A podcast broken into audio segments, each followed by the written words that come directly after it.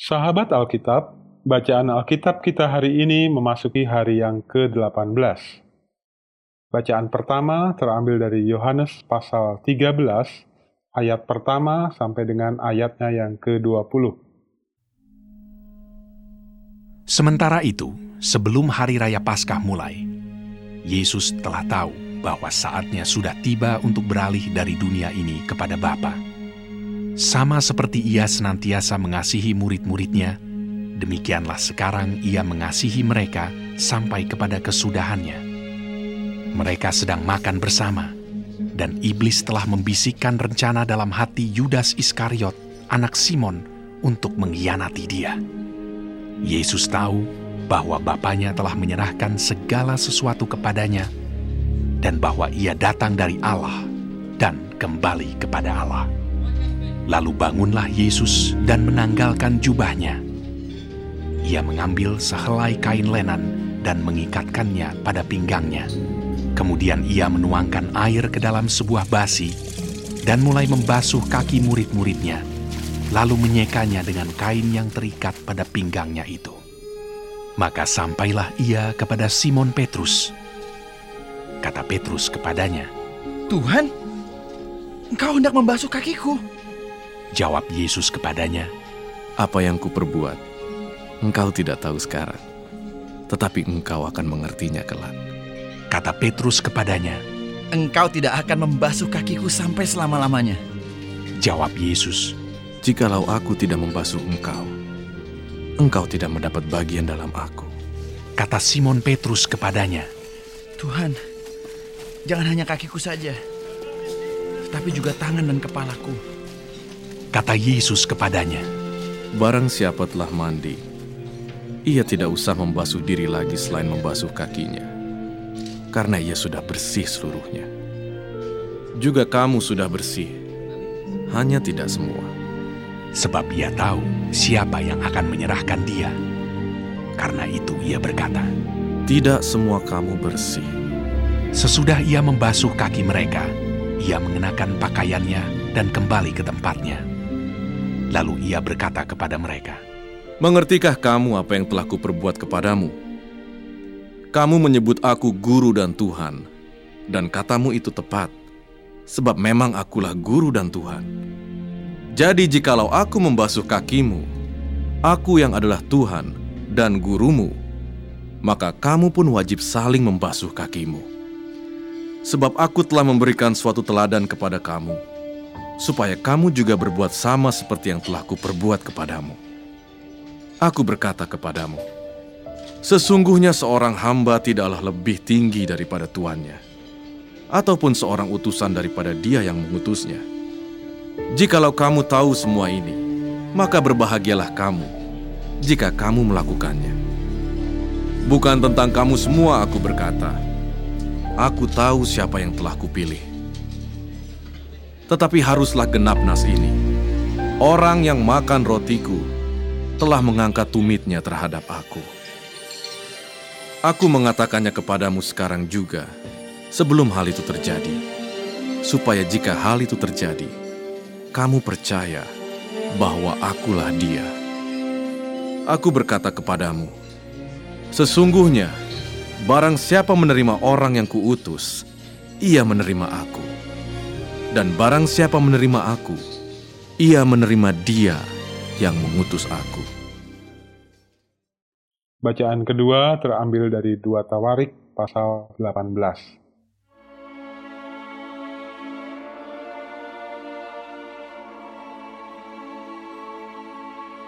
Ketika Yosafat kaya dan sangat terhormat, ia menjadi besan Ahab. Beberapa tahun kemudian, pergilah ia kepada Ahab di Samaria. Ahab menyembelih banyak kambing domba dan lembu sapi untuk dia dan rombongannya, dan mengajaknya untuk menyerang Ramot Gilead. Berkatalah Ahab Raja Israel kepada Yosafat Raja Yehuda. Maukah engkau pergi ke Ramot Gilead bersama-sama aku? Jawabnya kepadanya, Kita sama-sama, aku dan engkau. rakyatmu dan rakyatku. Aku akan bersama-sama engkau di dalam perang. Tetapi Yosafat berkata kepada Raja Israel, Baiklah tanyakan dahulu firman Tuhan. Lalu Raja Israel mengumpulkan para nabi, empat ratus orang banyaknya. Kemudian bertanyalah ia kepada mereka, Apakah kami boleh pergi berperang melawan Ramot Gilead? Atau aku membatalkannya? Jawab mereka, Majulah, Allah akan menyerahkannya ke dalam tangan raja. Tetapi Yosafat bertanya, Tidak adakah lagi di sini seorang nabi Tuhan, supaya dengan perantarannya kita dapat meminta petunjuk? Jawab Raja Israel kepada Yosafat, Masih ada seorang lagi yang dengan perantaraannya dapat diminta petunjuk Tuhan. Tetapi aku membenci dia, sebab tidak pernah ia menubuatkan yang baik tentang aku, melainkan malah petaka. Orang itu ialah Mika bin Yimla. kata Yosafat. Janganlah raja berkata demikian. Kemudian Raja Israel memanggil seorang pegawai istana. Katanya, Jemputlah Mika bin Yimla dengan segera. sementara Raja Israel dan Yosafat Raja Yehuda duduk masing-masing di atas tahtanya dengan pakaian kebesaran di suatu tempat pengirikan di depan pintu gerbang Samaria. Sedang semua nabi itu bernubuat di depan mereka. Maka Zedekia bin Kenaana membuat tanduk-tanduk besi, lalu berkata, Beginilah firman Tuhan. Dengan ini, engkau akan menanduk Aram sampai engkau menghabiskan mereka.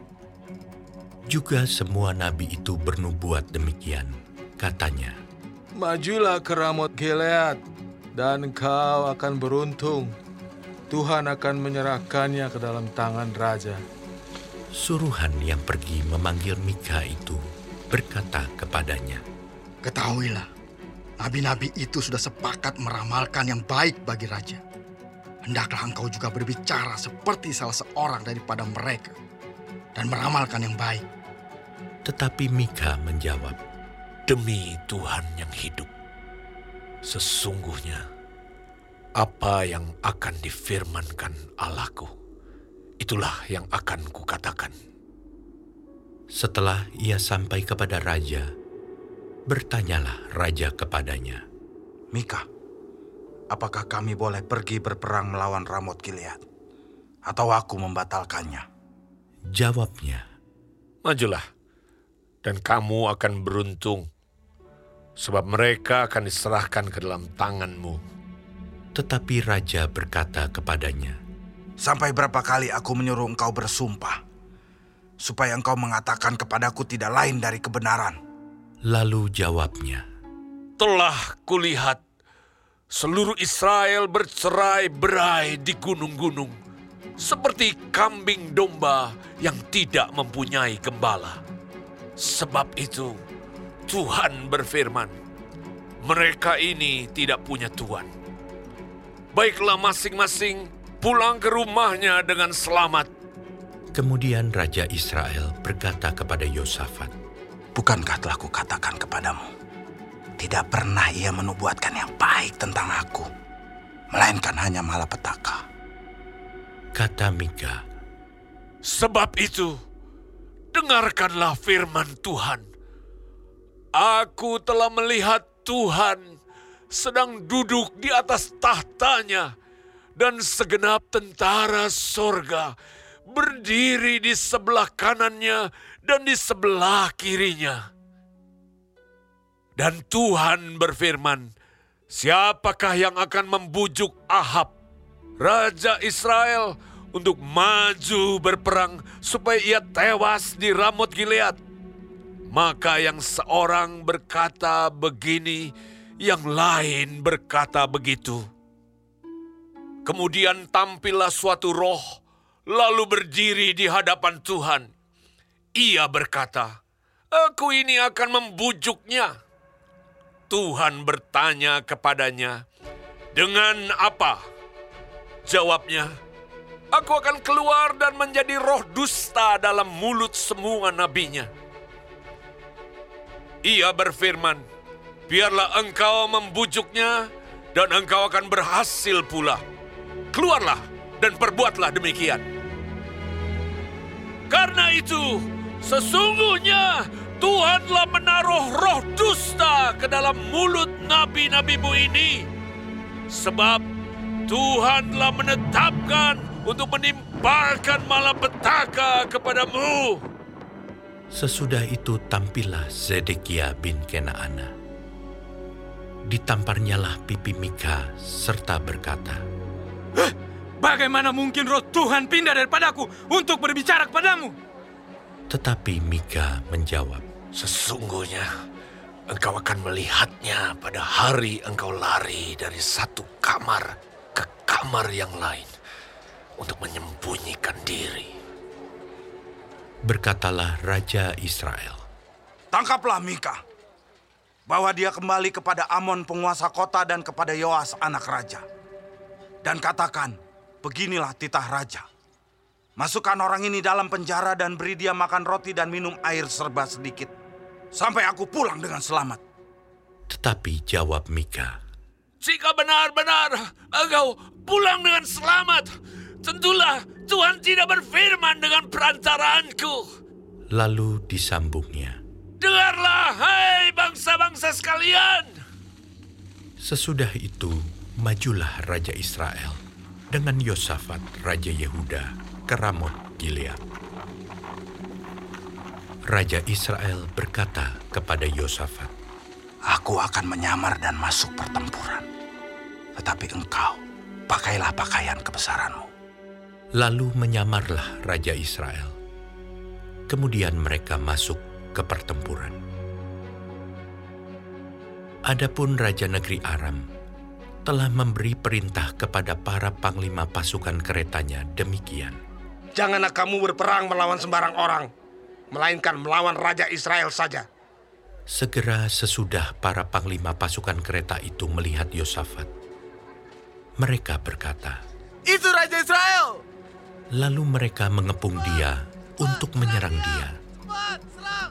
Tetapi Yosafat berteriak, dan Tuhan menolongnya. Allah membujuk mereka pergi daripadanya. Segera sesudah para panglima pasukan kereta itu melihat bahwa dia bukanlah Raja Israel, maka undurlah mereka daripadanya. Tetapi seseorang menarik panahnya dan menembak dengan sembarangan saja dan mengenai Raja Israel di antara sambungan baju zirahnya.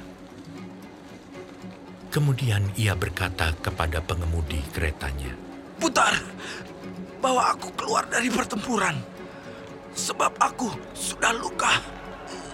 Tetapi pertempuran itu bertambah seru pada hari itu.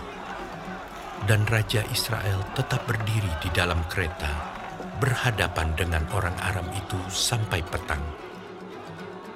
Ia mati ketika matahari terbenam.